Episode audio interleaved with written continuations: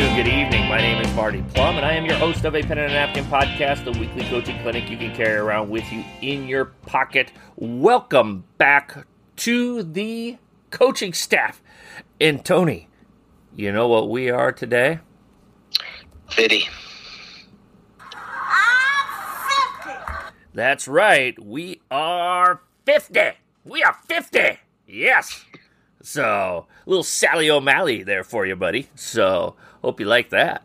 That was good. Yeah, I do what I can. I do what I can. So, 50 episodes. And today we are going to talk about leadership styles. I want to give credit where credit is due. Tony found a, a tweet from, uh, was it Craig Doty?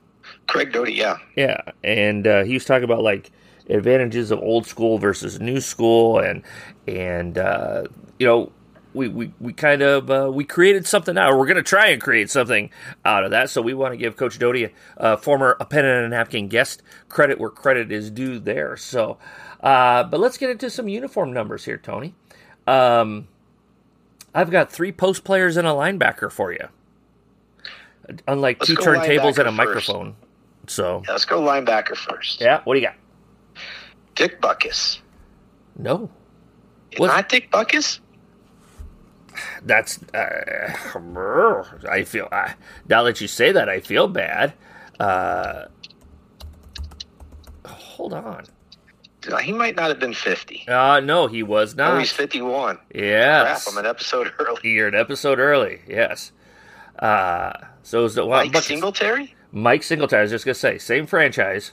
So uh, Mike Singletary is your linebacker. I was surprised. I thought there'd be more fifties, but I did too. Yeah, but just Singletary, uh, the only football player. No real baseball players to be to be named. Um, let me let me. But I'm I'm pretty confident uh, that I checked baseball. Um, yeah, I checked. Uh, Adam Wainwright. I mean, you know, I mean, that was about it. Uh, Mike Marshall that played for the Dodgers.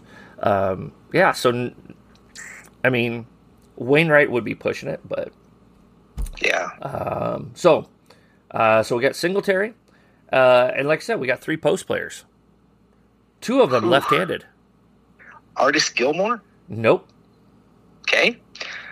Um, Willis Reed was lefty. I'm not sure if he was 50. He was number 19, I believe. So not even close. Nope. Um, shoot. Left-handed post player wears 50. Uh, let's see here. Um, gosh, uh, if I, uh, the the hints I'm thinking of would give it away. Um, we're gonna talk a little international basketball here. So, uh, uh, this this left-handed post player won uh, played in multiple Olympic games. Lefty post player, multiple Olympic games. One very unsus- unsuccessfully and one over David the Robinson? David Robinson, the Admiral. Yes, played in '88 and '92. I don't know if he played in '96 or not, but um, other left-handed post player. Uh, let's see here. Uh, what's a hint I could give you? Uh, played his college ball in the Big Ten. Lefty post player, college ball in the Big Ten. Best run. His best decade was the aughts. Zach Randolph. There you go, my friend. And the other number 50 was perhaps the most famous college basketball player of the early 80s. Post guy, early 80s, 50. Righty. Righty. Um, In the heyday of college basketball, he was on top of the hay. so it'd be, a, be Kansas? Hmm? Some would even say his his career was a little bit of a disappointment. Hmm. I'm going to give you this hint, and it's gonna, uh, uh, it's gonna give it to you.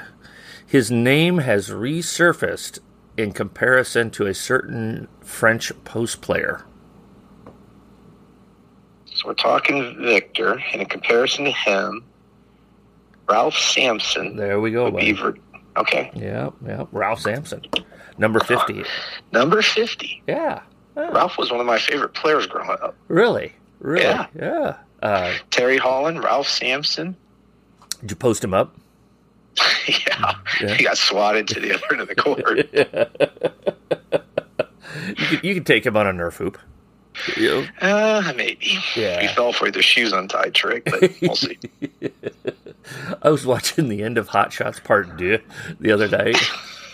the, the part where he, he busts out Mr. Bean from prison, he's like, "They've tied my shoelaces together." and, then, and then Charlie Sheen has to carry him. She's like, "He's like, oh, not quit jostling so much." He just like, oh, stupid. So. Um, all right, let's get in. Uh, that's 20 seconds of people's lives we'll never get back. So, uh, let's get into leadership styles here, Tony. Uh, again, we you, you picked this up. Uh, tell, tell us a little bit about the tweet and kind of your thought and, and, and where you wanted to go with things here today. Yeah, uh, Craig Doty, um, a guy that I follow on Twitter, uh, just put some really, really good stuff out there. And so I saw his tweet and basically it was talking about the strengths and weaknesses of the old school leadership style. Mm-hmm. And uh, you know, obviously, we're we're seasoned, experienced, whatever you want to call it. Um, and Bob Knight was kind of in his heyday back growing up and stuff like that. You saw him with the chair and you know different things like that. And there were things that he did from a schematic X and O standpoint, like wow, that guy's really really good motion offense you know, different things like that. Uh, their defense was was really really tough. Um, you know, but then you take a look at how he treated his players and you know interacted with the officials and stuff like that. And there's a part of it like eh, that's, that's that's not that's not right. And then as time has gone on, you've seen some of the newer styles that have come along, and you know what are the benefits of the way that Knight did it, and what are the benefits of today? And yeah. so, I guess that's really kind of where where I'm going with this. Yeah, you know, you and I grew up in the '80s. You're slightly um, more experienced than I am by just a couple of years, uh, not by much, but you know, a, a, little bit, but roughly the same generation. Uh, and uh, I really remember uh, those from my hometown will appreciate this. I I vividly remember my experiences with my junior high basketball or my junior high my, my JV basketball coach and, and I will not bring up the name uh, but uh, he may he would make Bobby Knight blush.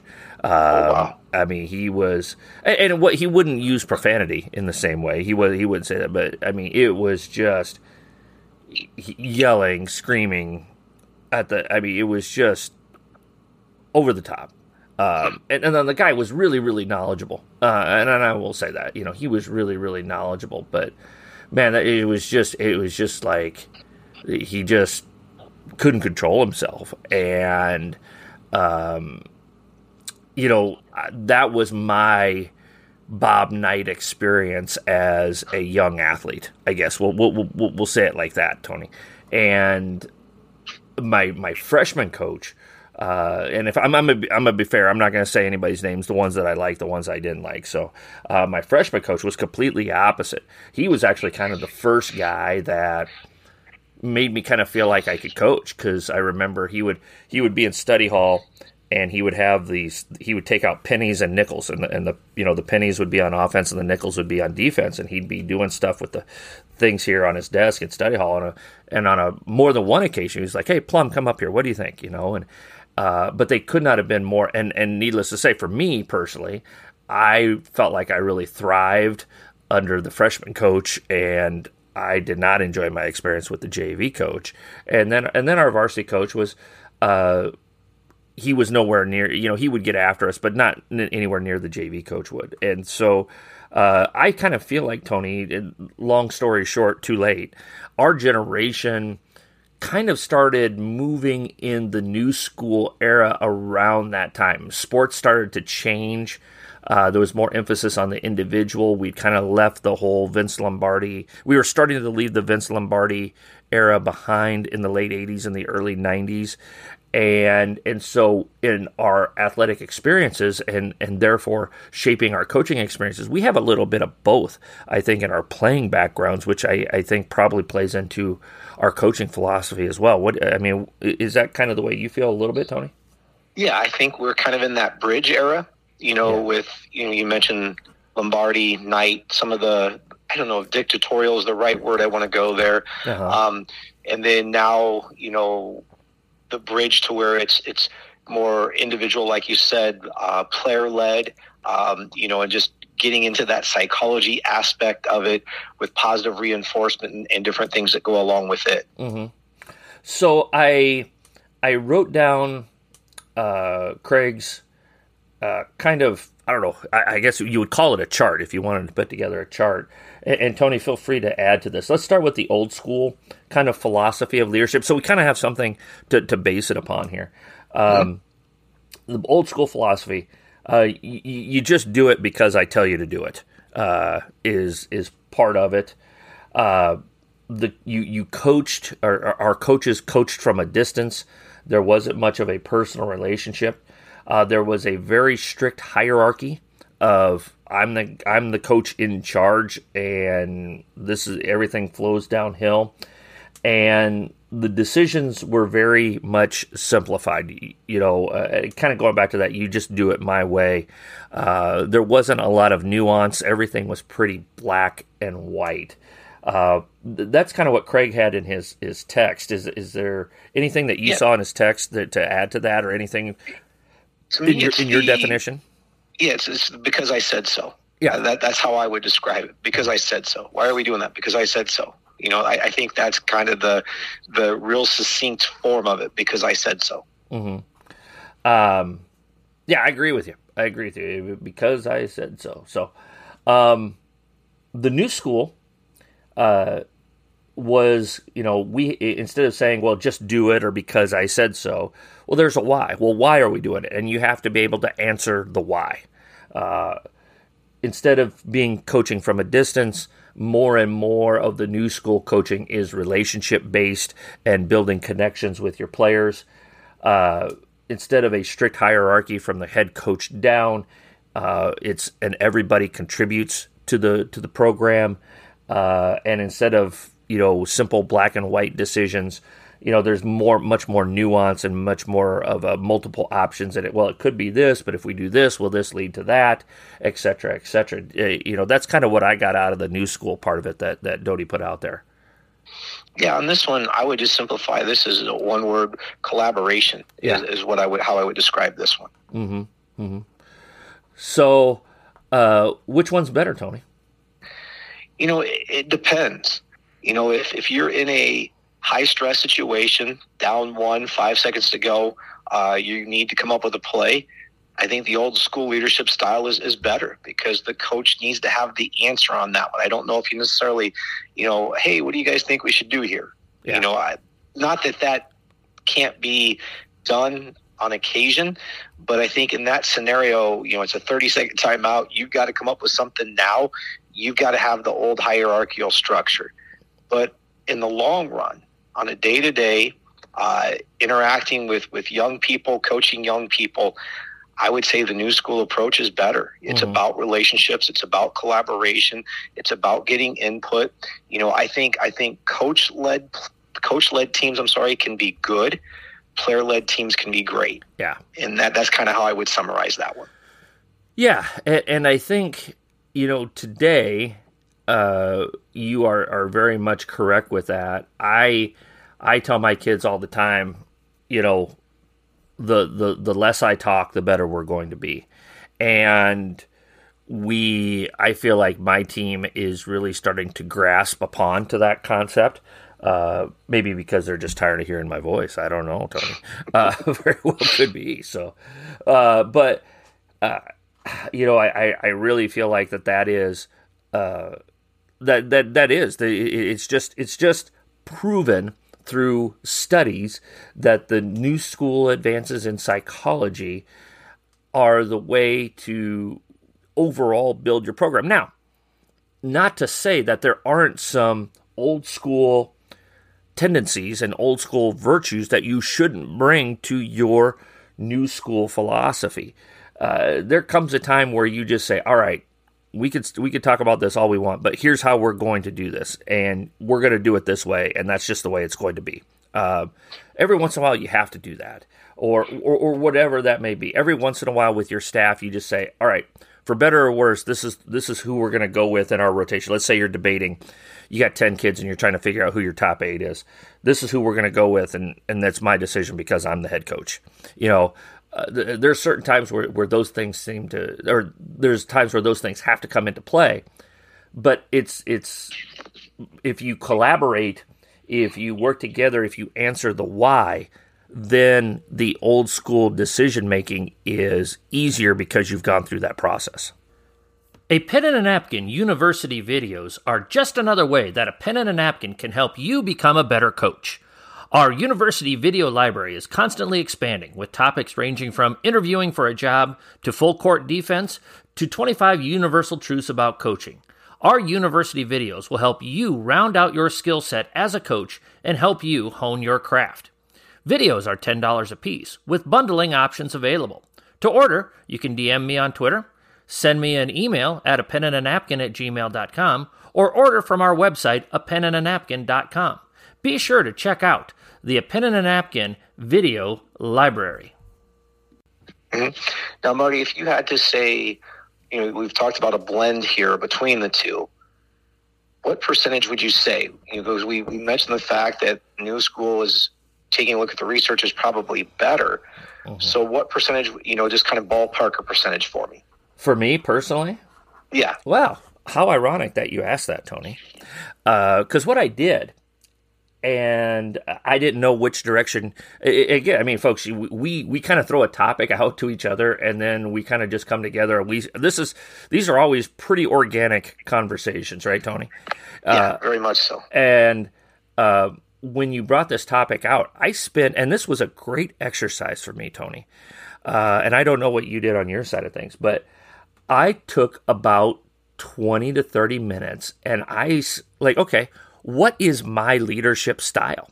And this was a really, really good exercise for me to think about, you know, okay, how do I lead? What are things that I think are important? And I think it's very imperfect what I put together, but I think it was a really, really good starting point to uh, to think about. Okay, how do I really truly lead?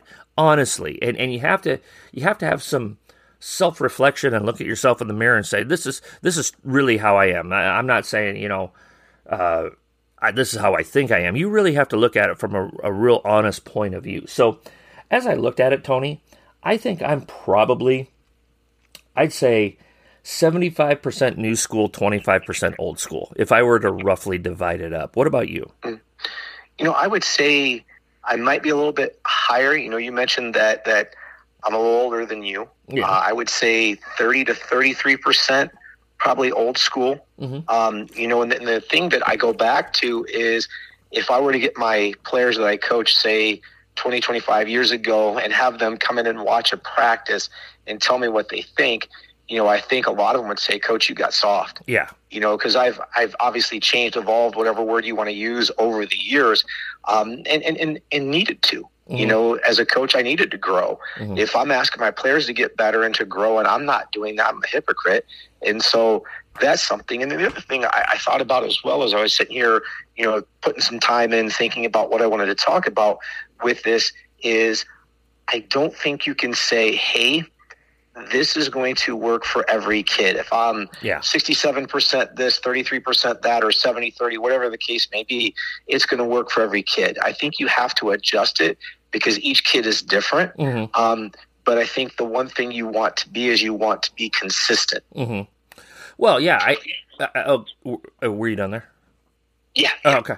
I, I, uh, I, I think you go into every season with a general thought and idea of of how you want to lead your team, but then you're and you lead every team differently without a doubt. And then within that team, yeah, you you lead the team, but then you coach every player differently. You have a different type of relationship with players. There are players that you can really get after, and there are players that you cannot. Uh, there there are players that are really dependent on that personal relationship, and there are players that don't. You know, they still want it to a degree, but they don't need to. They don't have to have it. Um, you know, and, and so uh, th- there are players that uh, don't mind. Uh, they, they kind of thrive off of you getting on them, uh, calling them out in front of the team. Whereas there are players where you need to pull aside and, and calmly talk to them on the side and, and very quietly to get the most out of them.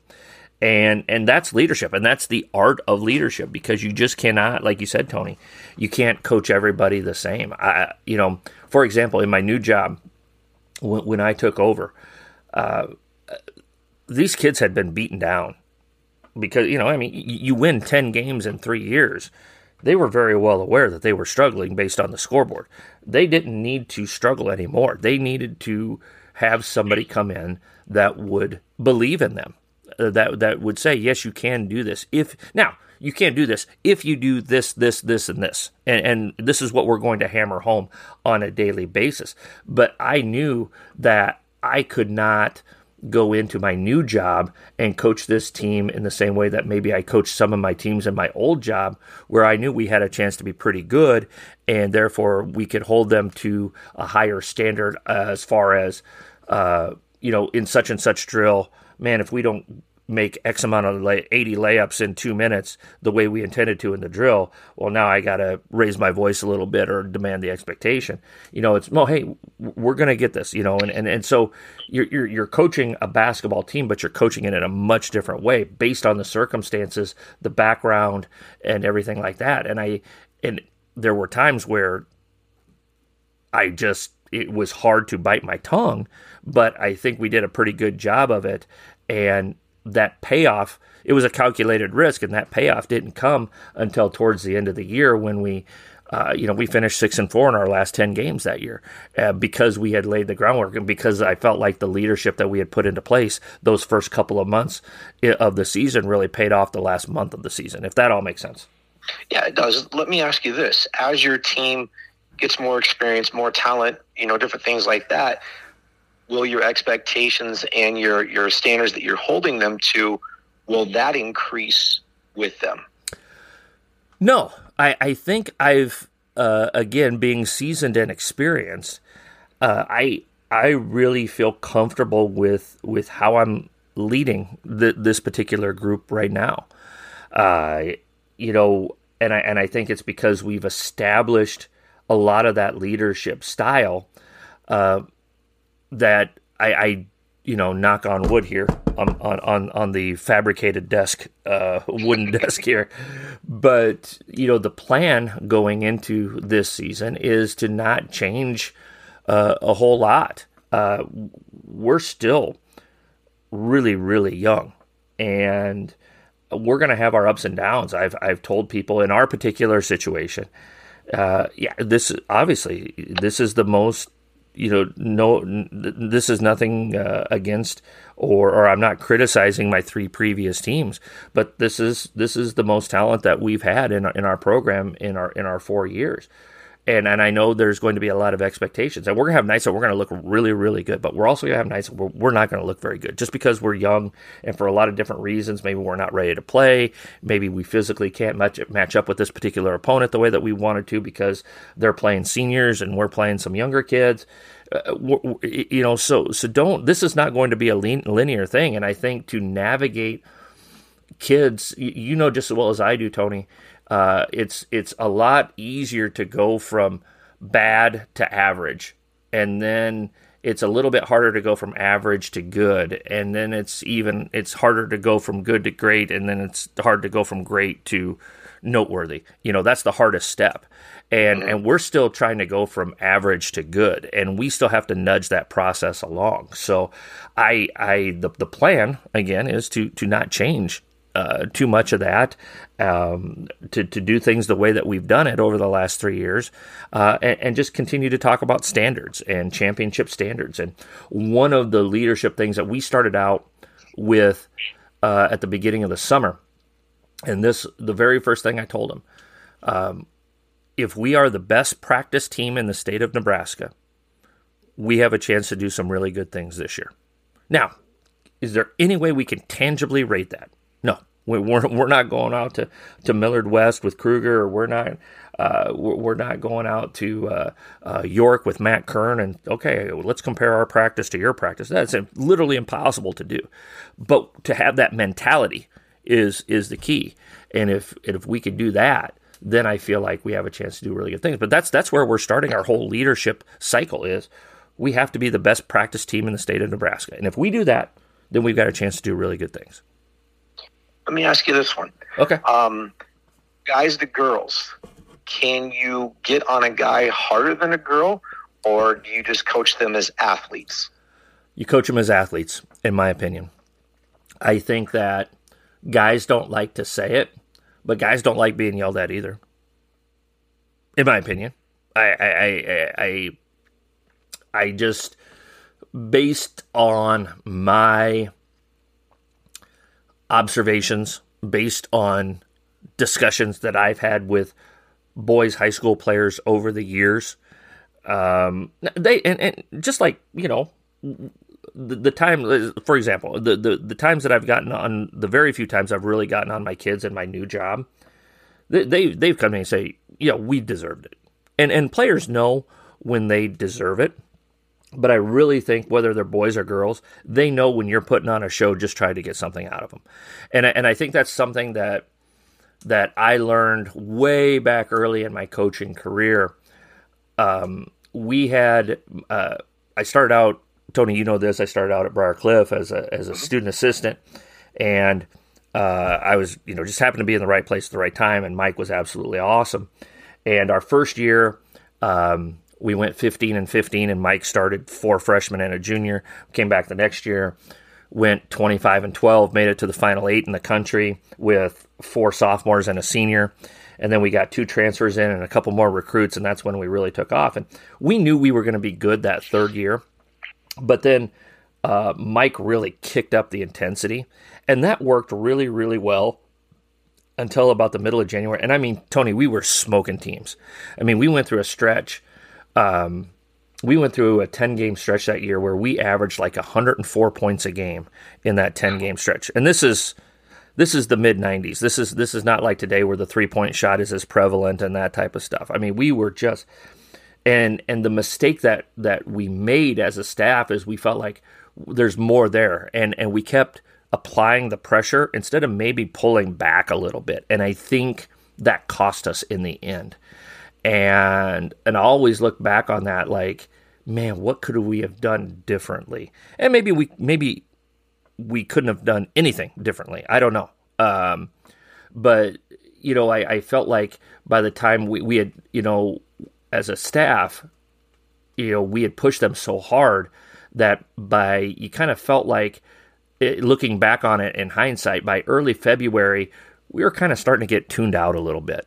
Um, mm-hmm because a we were being really successful. Uh, B they were giving us all that they had, and uh, but we kept, you know, what's what's the next gear we can reach? And maybe maybe we were in fifth gear already, and that was the gear that we had. And I think looking back on it, that's what we had, and we we should have backed off a little bit uh, mentally, especially with our leadership style. Hmm. Interesting, because you know you take a look at Wooden. Wooden knocked 15 minutes off of practice each month mm-hmm. to save their legs and stuff like that.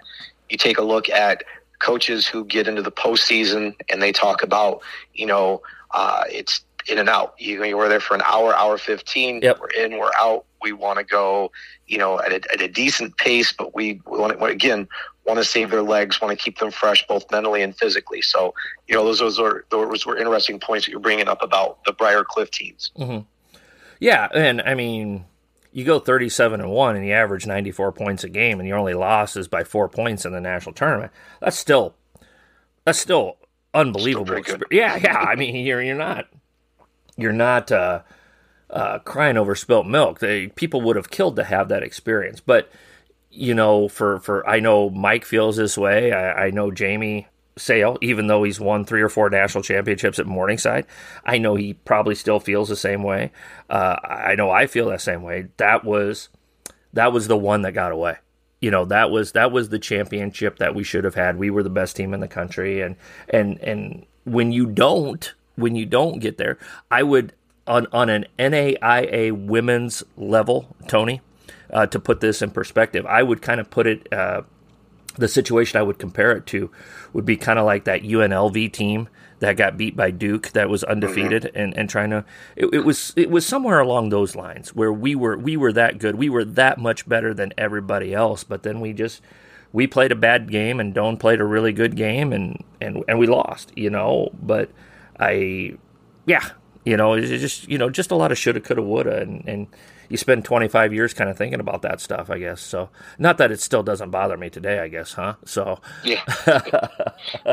so, uh, like I said, Tony, one of the things that I did for today, and I had, it wasn't really sure where we were going to go with it, but I, I kind of did some bullet points on my own leadership style. Um, and I thought I would share those if that's cool with you. Yeah. Um, so, um, and, and, and like I said, I, I, think it's a mix of old school, new school. Um, I think one of the things that I that I've grown into uh, as a coach, and I'll, I'll start with this kind of old school point, is when it's time to be direct and honest. I'm really I've I've kind of grown into it where I'm really direct and honest.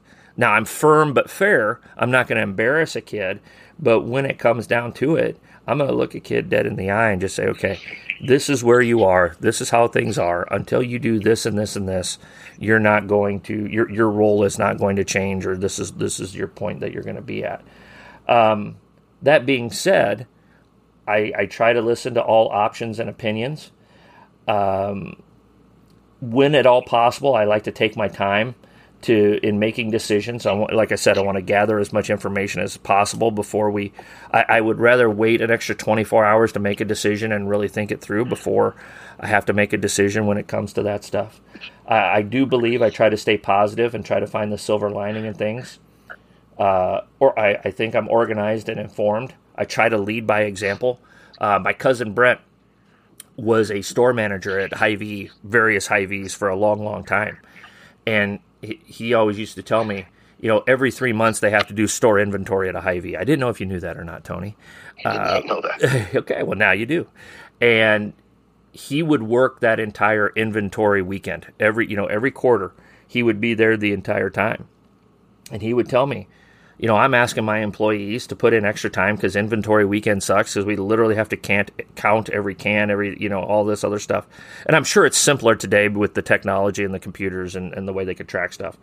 Uh, but he would tell me if I'm not there with my employees in the trenches during inventory weekend, then how can I really ask them to do other stuff when I have to ask them to do other tough jobs? And that's something that always stuck with me. So I I, I think one of the the, the greatest uh, leadership uh, statement you can make as as a head coach or a business leader or whatever is the example that you lead that you have. And so I've always kind of kept that in the back of my mind that you know I'm I'm going to be the first one in the gym and the last one to leave most of the time. You know, unless there's extenuating circumstances. Um, I try to be consistent with my leadership. Um, like I said, don't have anyone do anything that you wouldn't do yourself. Uh, we try to set really high but attainable standards and and have those expectations. And I think the most important thing, Tony, that I've learned over the years is you. I think the number one thing you have to do as a leader is be yourself. Uh, I think that I went through a stretch in my coaching career. I think I went through kind of a Belichick mode, and and in some ways I was you know, kind now, not to say I wasn't, you know, we're on to Cincinnati, you know, type of a thing the entire time or anything like that. But I think I did not do as good a job as I could have in building relationships with all my players. Uh, some of that was based on some experiences that I had had in certain situations. But one thing that I felt like I needed to do when I got back into it was I really needed to be myself. I kind of needed to be an idiot at times. Not to say that we don't hold our kids to high standards and expectations, but if if it's if it's if it's a funny joke to crack, let's crack the joke and let's have fun with it, you know, or or things like that. And and let's make sure, you know, we we tell our kids at the end of every practice, okay, did we work hard today? Yep. Did we get better today? Yep. Did we have fun today? Yep. What's the most important one? And everybody's supposed to say have fun and, we're going to have fun with what we do. And and I think that that's helped me realign my priorities. And that's why I think I've enjoyed this uh, next phase of my coaching career so much so far. So that that was kind of this was a really good exercise for me to, to, to write all that out. I, I, think it is. I mean, it's one of those things where you know you want to go back and kind of examine your core principles. What are you about? And you know, you mentioned when you got out and took your sabbatical. You know, my kind of come to Jesus moment, if you will, was when I left being a head coach and went to Mount Vernon for a year and was the assistant coach to, for both the boys and the girls over there. And it was just a different role for me. And, and it helped me to rediscover why I got into coaching. And that was to make a difference in a kids in kids' lives and to build relationships with them. And you know, as I've come back, and again, I'm not a varsity coach, sophomore coach, but as I've come back and, you know, I'm running the sophomore boys program here at Kennedy, that's one of the things that I want to make sure that stays a staple, that stays a priority is relationships with the kids. And the one thing that, that's, you know, was, was very fun for me as one of the four years that I've been the sophomore coach here at Kennedy, my youngest daughter coached with me. Mm-hmm. And uh, Ashley, is very much into that psychology and, and different things like that and just kind of gave me a new way to look at things with them.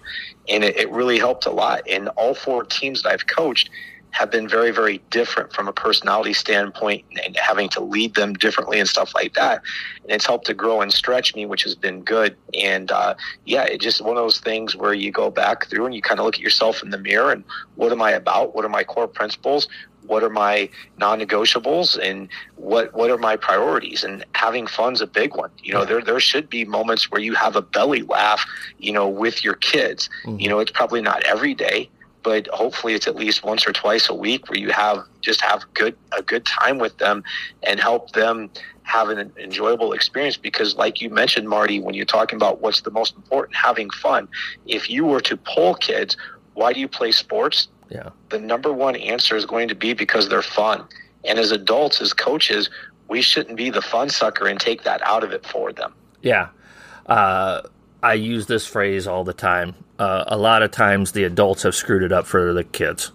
Uh, the, the, the experiences, uh, chasing the almighty scholarship at 11 years old. Now, I mean, if, if you've got the athleticism and you project the the way that a, a, Kevin Durant would when you're six foot tall when you're 11 years old and you've got a silky smooth jump shot, okay, I get that. I I, I do. I mean, uh, but that's that's the far and away exception and not the rule, you know, type of a deal. So uh, that's something that I've just. Uh, if if we're going to do this and we're going to do it well, and I think you bring up a great uh, a great point, Tony. Uh, if you're a head coach, I think it's a great idea every so often, whether you take a summer and you coach an AAU team uh, or something along those lines. Uh, even maybe it's just a simple something as simple as a postseason All Star game or your your child's sixth grade team, and be an assistant coach because it changes your perspective. You know, my dad uh, used to he was he was half joking, half serious. He would say, "You know, when you were an assistant coach, you never you never stood up, but when you're a head coach, you never sit down. What's the difference? You're still coaching the game, right? Yeah, just, you know, you gotta think about it. You're like, that's a good point. you know, that's a good point. And uh, one of the things, again, kind of tying into leadership, one of the things, and, I, and I'm imperfect at it still yet, but I'm I'm very much better than I was at it uh, at my old job. Uh, I've really made it a point of uh, emphasis for myself to stay seated and to not say a whole lot during the flow of the game. I, I, I and I've really tried to work on that uh, to let the players play, to not be yipping the whole time. Uh, Mike Neighbors uh, said something at one point. He said, uh, "Try to only talk to your players in dead ball situations. Try not to not, try not to talk while the ball is in play and while they're playing." Uh, and that's something that's kind of stuck with me as well. And I've been trying to work on that. Again, sometimes better than others, but I feel like I'm getting better at it. So it's little things along the way as you get more seasoned and more experience that you try to do that makes yourself a better leader. And you find those little those little areas that you can improve upon. You know, one of the things that that helped me a lot, kind of a similar thing, is don't talk in paragraphs to your team during games. Talk in sound bites. Yep and I thought that was really helpful. Mm-hmm. Yeah, Kevin Eastman bullet points is, is, that's what he says too. So, really, really good stuff today, Tony. Anything else, bud? You know, I go back to the fact that again, I think new school is preferable and better, but there needs to be a little bit of that old school mm-hmm. in there as well. Percentages based upon you as a coach. Like we mentioned earlier, you're in that 20, 25% range. I'm a little bit higher, 30, 33% in terms of the old school mixture there. And some of that just, again, you know, era that we grew up in type yeah. thing. Yeah. Um, but the other thing is there, and I think we mentioned this earlier, there's not a one size fits all yeah. for kids. Yeah. You've got to make sure that there's a little bit of an art to it, a little bit of a feel to it. What what works best with this particular player? And I think we're both saying, Tony, that there is a time and a place for old school stuff. All right, mm-hmm. you know, boys, girls, whatever your situation may be, this is how we are going to cover bunts. The the the, the the discussion is over. This is how we're going to cover bunts, and we're going to do this better. Or this is our defense. We're going to run it this way. You know, every that's why you're in charge. That's why you have the title of head coach because eventually, at times, you have to make hard decisions, and and um, you know, uh, I won't dive terribly into this as much as I would like to, but leaders have to make tough decisions. That's why they're leaders. And sometimes we see failure in leadership because they try to be everybody's friend or they try to uh, appease everyone or they want everybody to have a trophy. No, that that's not part of the gig. It's competition. It is it is uh, you are you are you have been selected you have been hired you have been voted upon whatever the situation may be whatever leadership situation you're in you are there to make the tough decisions. And every once in a while, your tough decisions have to be old school decisions. Sometimes you have to sit down with a kid and you have to have a really blunt and honest conversation, and you're going to have to tell them stuff that they don't want to hear.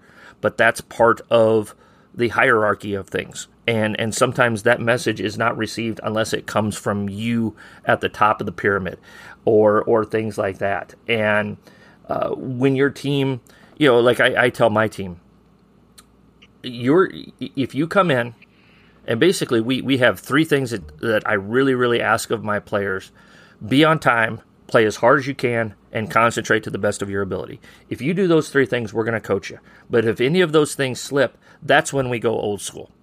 And I think our kids really respect that. But but they know that that is there. And and it's been clearly communicated in a new stu- school way that okay, here's our standards, here's our here's what we're looking for, here's what we're asking of you, and and then it's up to us to to deliver on that. But uh, I, I think that just because you're we're saying you know you're saying you're two thirds new school and I'm probably three fourths new school, that doesn't mean that there's not some old school things that you. Uh, can't and should not reach into that bag of tricks every once in a while because it is necessary. Coaches, do you want to look good? Stupid question. Of course you want to look good. We all want to look good. You know what's the best way to look good? Buying yourself some a pen and a napkin merchandise. We've got some really, really good looking stuff here. We've got t shirts and sweatshirts, and you are not going to regret picking that up. T shirts are $22 a piece Sweatshirts are $30 a piece. If I need to mail it to you, it's just $5 shipping and handling to get this good looking stuff out to you. Coaches, I appreciate all that you've done for me over the last three years or so with a pen and a napkin. I hope I've been able to help you out. Might as well come out and help out the Twitter handle and the podcast by ordering some a pen and a napkin merchandise. And like I said, you get to look good. If you're interested in ordering, you can DM me on Twitter at a pen and a napkin, send me a direct message, or you can email me a pen and a napkin at gmail.com and I'll get you those ordering details so that you can order some a pen and a napkin merchandise. You know who else believes in leadership, Tony? Obviously, Europe.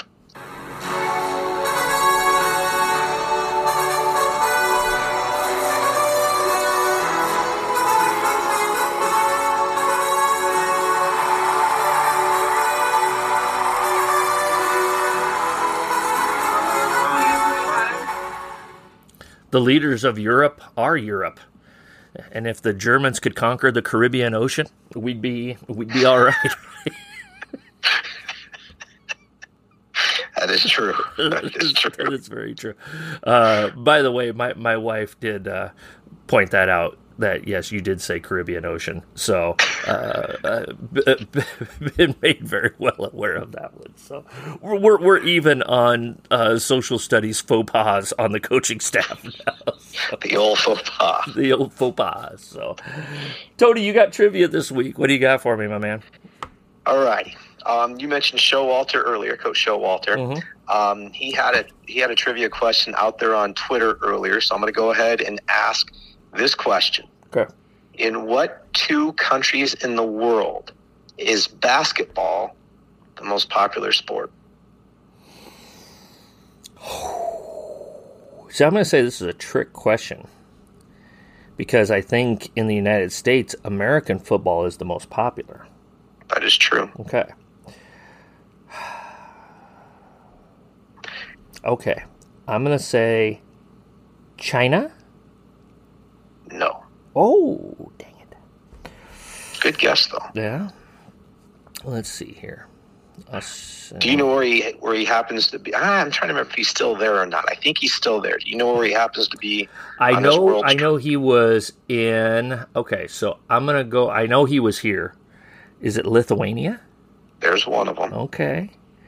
And the other one, you're kind of close to it somewhat. It's definitely in Asia, Okay. but it's, it's not China. Strong ally of the United States. Well, it's not. It's not Japan because baseball's the most Not popular. Japan. Yeah, baseball's the most popular there. South Korea. Not South Korea. Good uh, guess, though. The other one is the Philippines, Oh. which Oh. that one was surprising to me. Yeah. Huh. Huh. I did not know that. And that's where the World Championships are being held. The World Cup, or are, are they calling it the World Cup?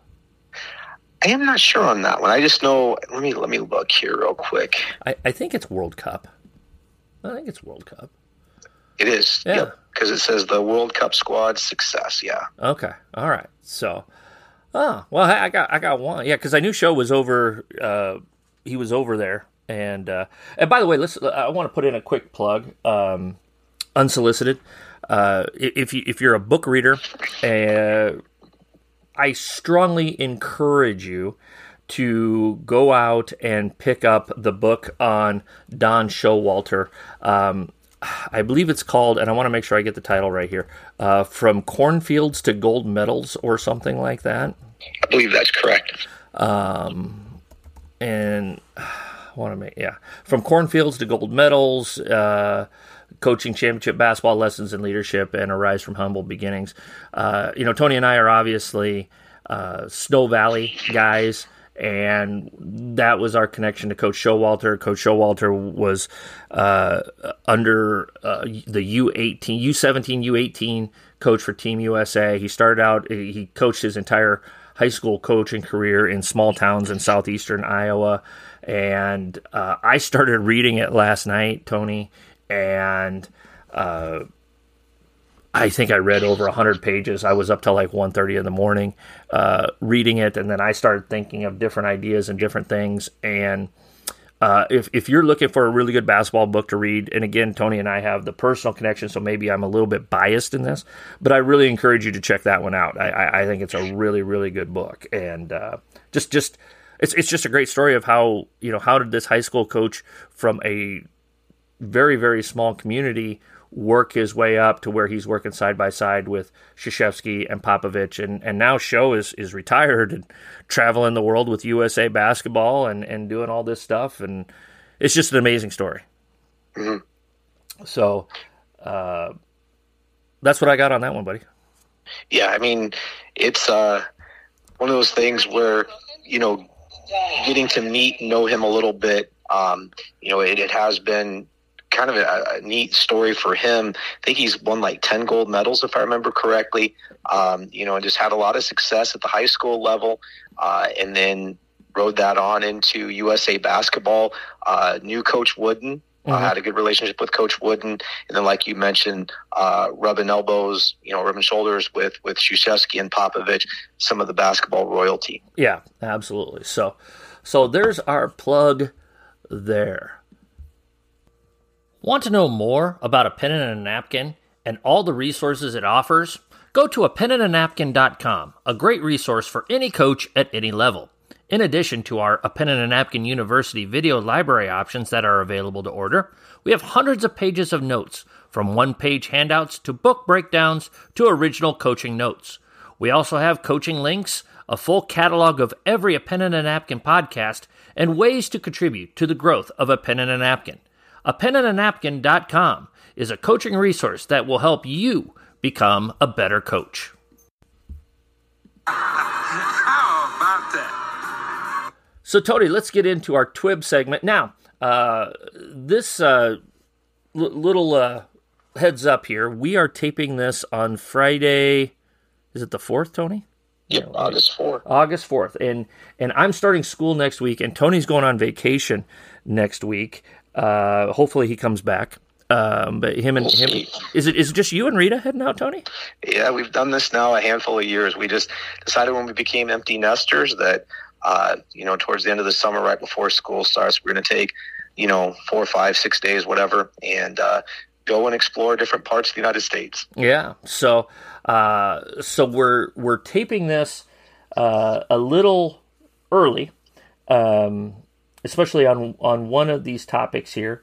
Uh, you know, the the event that we're going to talk about will have occurred by the time folks hear this next Friday. So uh, we're taping it this Friday. We're dropping it next Friday, Tony. So uh, when, when, you and Rita are out on the road, you could you could uh, blare this in the car with her. How about that? There you go. Yeah. She'll be impressed. Yeah, yeah. She'll, she'll fall asleep in the passenger seat probably. so she normally does that, so um, I can believe the pod.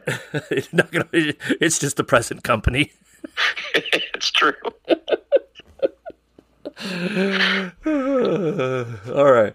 Um, so uh, we we had three uh, basketball topics to talk about this week. Uh, let's talk about uh, let's talk about the the the ace uh, that we got the big matchup in the WNBA coming uh, this weekend. Tony Sunday I think uh, two o'clock uh, our time, Central Standard Time. Uh, Las Vegas and New York squaring off for I believe the first time this year, and should be a heck of a basketball game. Um, Vegas down. Candace Parker, who we talked about last week, had foot surgery, so obviously she's not going to be playing. Uh, but but the Aces, uh, they they keep it rolling here. I, I still don't think they. I think they've only lost two games at the time of, of taping here. So, uh, what do you see in, in, this one here, Tony? What uh, I, I, think it's at New York. I could be wrong. Let me check the schedule to be sure here. But um, yeah, what do you what are you thinking with this one here, buddy? I think the Aces are going to get them. Um, Aces 24 and 2 last I had checked. I, I, don't know if they played since, you know, they, they won another one early, but they're they're rolling teams. It's not like they're winning by six or eight. They're winning by like 16, 18, 20 plus. Uh, they're just rolling people. And Kelsey Plum's playing at an unreal level. I think I saw the other day she was averaging over like 23, 24 a game her last 10. Uh, A'ja Wilson's playing at an MVP level again. And if there's a better point guard in the league than Chelsea Gray, um, I haven't seen her.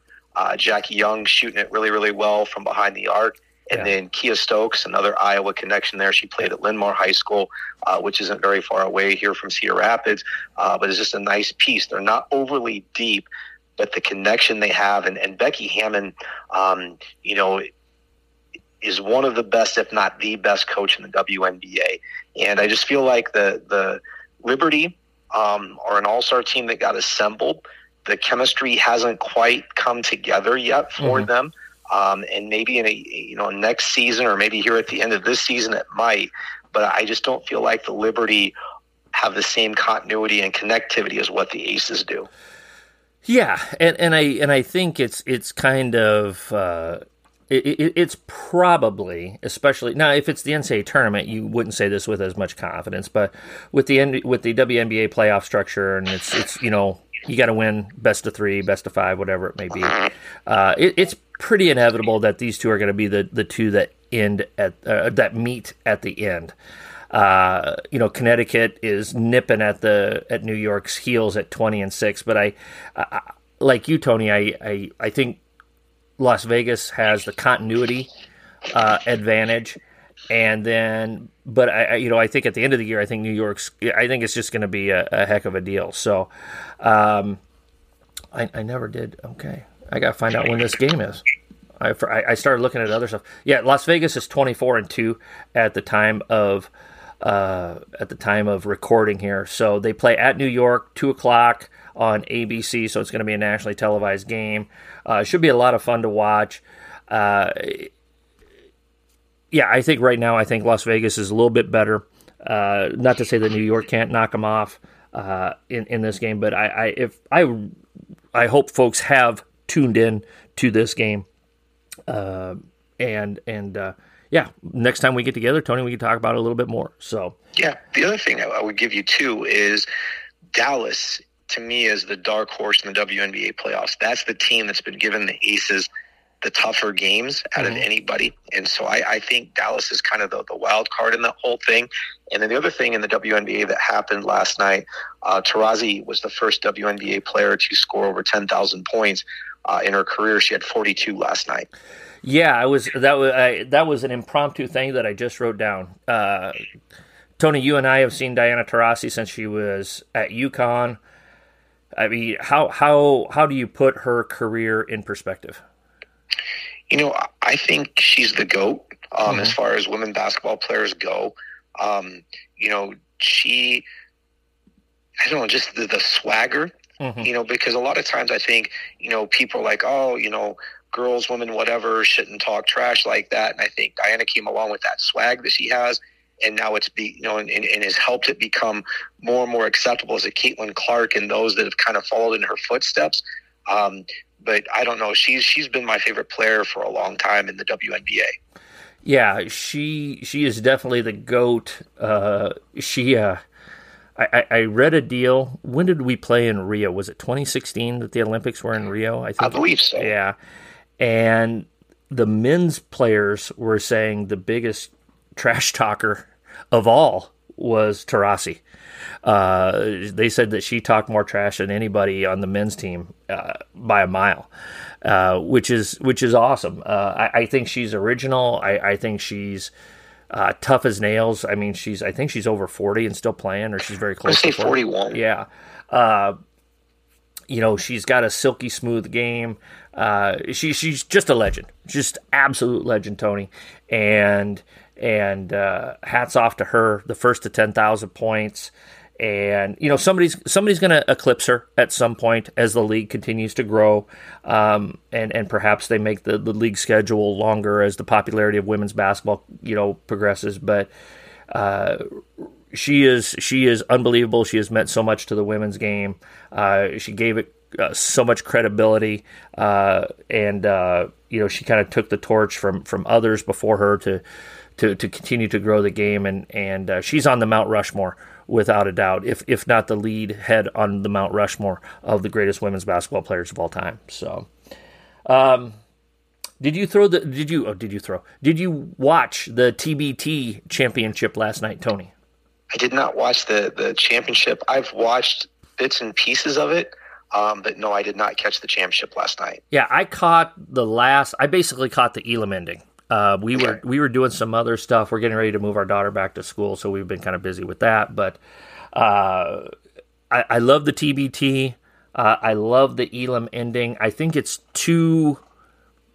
I don't know if complicated is the right word for, for a high school situation, but but in a self-contained situation with professional players, and you've got the staff to to do everything with it and that type of thing. I love uh, the, the concept of it. It's it's kind of the old school. You got to score a basket, kind of kind of the old playground mentality. We're mm-hmm. playing to eleven by ones and twos, and there's no clock here. You gotta you gotta win it, and mm-hmm. uh, so I I really like it. I think it's really awesome uh, the guy that made the game winning basket, I don't know if you saw the highlight or not, Tony, 41 years old.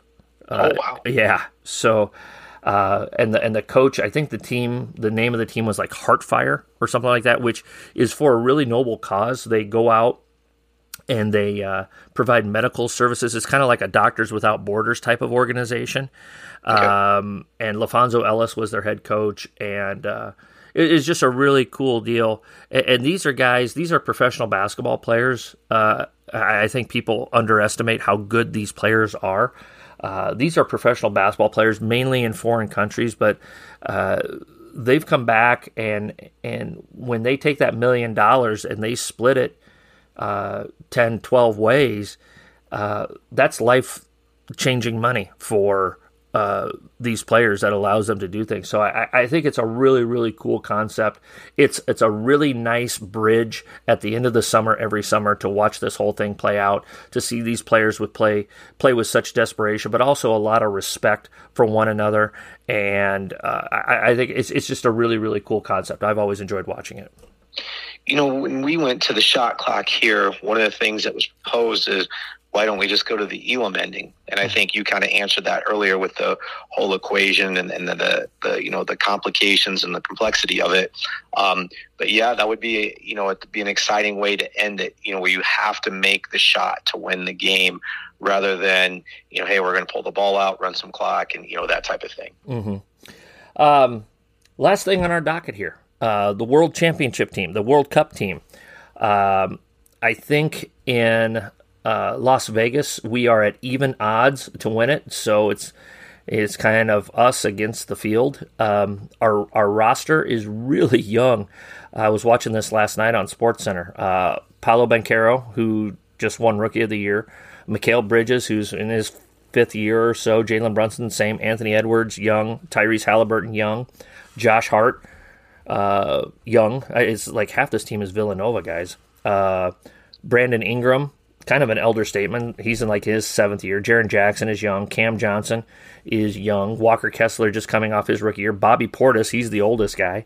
And then Austin Reaves is young. I think they said on SportsCenter the average age of our team is like 24 years old or something along those lines. So, uh, how do you like our team? How do we how do we uh, potentially stack up here? What, what do you what do you think, Tony? I like this team a lot. Um, you know, I was reading an article earlier on ESPN that was comparing the team to back in 2010 when, when Kevin Durant was on it, mm-hmm. and Kevin Durant led them to the, the championship there. And they were kind of comparing, you know, Anthony Edwards at that same stage as where Kevin Durant was in his career, and how you know they talked about Kevin's team maybe being like a B B minus team, mm-hmm. um, and then still winning it all because of him willing them to do that and and you know, pushing Anthony Edwards in that role. But I think they've got some really nice pieces around Anthony Edwards. You know, you mentioned Jalen Brunson. I love Jalen Brunson, yep. uh, one of my favorite players in the NBA. Uh, Tyrese Halliburton obviously played at Iowa State uh, one of the few players in the league last year to average over 20 points and 10 assists.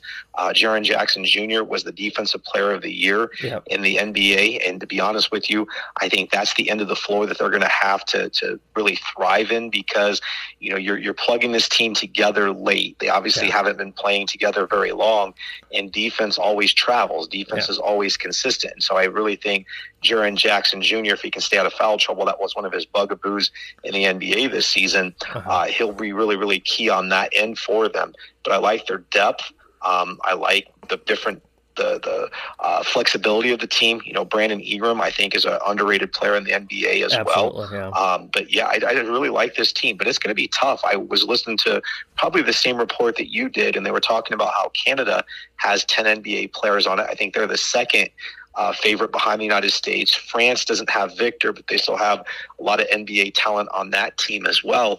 Um, and so it's it's going to be it's, it's going to be a, a, challenge, and it'll be something to be honest with you that I'll tune in to to watch on this one. Yeah, I I really like um, the the the physical gifts of this team. I really like. I, like you said, I, I think kind of a, a, dark horse guy is Brandon Ingram. He's kind of toiled in obscurity down in New Orleans the last few years, but he's averaged 25, 26 a game. Uh, I could see him making like a, a Carmelo esque leap, uh, the way Carmelo kind of excelled in international basketball, playing that stretch four and, and, and just making teams come out and guard him there and really excelling in that regard. Um, I think Mikal Bridges is going to be really, really important to them as, as uh, okay, uh, you're going to start every game and you're basically going to shut down uh, the other team's best perimeter player and go. You know, and, and that's probably where where I would start at. Like I said, the point guards are really good with Brunson and Halliburton. I really like those. Uh, you, you, worry around about the big guys a little bit. Again, Walker Kessler, really young. Bobby Portis, you know, nice NBA player. Again, better at basketball than I'll ever be, but you know, nice NBA player. Uh, Jaren Jackson Jr. not only foul prone, but kind of gets hurt a lot, you know, too. So uh, you, you, worry about that a little bit. So uh, obviously, we're we're splitting hairs here. You know, because we're not the overwhelming favorite, uh, we're like, well, gosh, is this team any good? You know, that type of thing. But I, I, think it's really cool how the game of basketball has, has grown globally. Uh, like you said, Canada has a really, really good roster, and they're going to be hard to beat. And uh, yeah, I, I think it's going to be I think it's going to be fun to watch here the next couple of weeks. So yeah, Jamal Murray and Shai are really, really good. And then Slovenia has Luka, yeah. who probably will be the best player in the tournament. Yeah. And it sounds like, from what I've heard, uh, he's pretty hungry right now. He's ready to play. He's in the best he's shape. shape. He's, yeah, he's in shape. Uh, so that, that could be very interesting. That could be very interesting. So it should be a lot of fun. So, um, all right, Tony, that's that's all I got for this week, bud. So uh, I I wish you a great time on your vacation. I already took my vacation this summer. I, I wish you awesomeness uh, and enjoy Nashville. And uh, just hope you and Rita have a great time, and, and we'll get back together when you get back. So, sound good, bud? Yeah, we're looking forward to it. A former student of mine, um, he ended up playing football at Iowa. Uh, had an opportunity to go on. I can't remember if it was American Idol or The Voice or something like that chose not to because he wanted to, you know, compete at Iowa and play football. Uh, but he is starting his music career, and so we're going to go catch him. He's playing a show on Saturday night, so we're going to go catch him. So we're really looking forward to that, and uh, got an on-off tour that we're doing as well. So uh, should be good. Should be good. Rita's put a lot of time in it, so I'm sure uh, we'll have a have a good vacation. So Rita's doing all the work, and then you just get to show up and go. Yeah, and tell her what I think about it. oh, I'll be excited to read your Rita Vis uh, tour guide Yelp review. How about that? So. Oh, it'll be it'll be pages. well, I hope you guys have fun. Enjoy it. Thanks for coming on this morning. Sorry I was five minutes late. I I, I, I was a little slow this morning. So I uh, hope you folks enjoyed uh, this discussion. Uh, episode number fifty, leadership styles, and and talking about leadership and how to lead your teams. And and Tony and I kind of I don't know. We kind of pulled back the, the, the curtain here and, and let you into some of our experiences, some of the things that we felt like we've done well, some of the things that we've screwed up on definitely in your career. And, and, and I think when it comes to leadership and mistakes that you've made, don't, don't shy away from them. Uh, you, you, ask your players to learn from their mistakes. You have to do that as well. And and so when you inevitably make mistakes in your leadership style and how you lead your teams, embrace it, learn from it, figure out what you failed at, and then do it better the next time. That's that's the that's the key to it all. So, coaches, as always, let's be sure to hone our craft one day.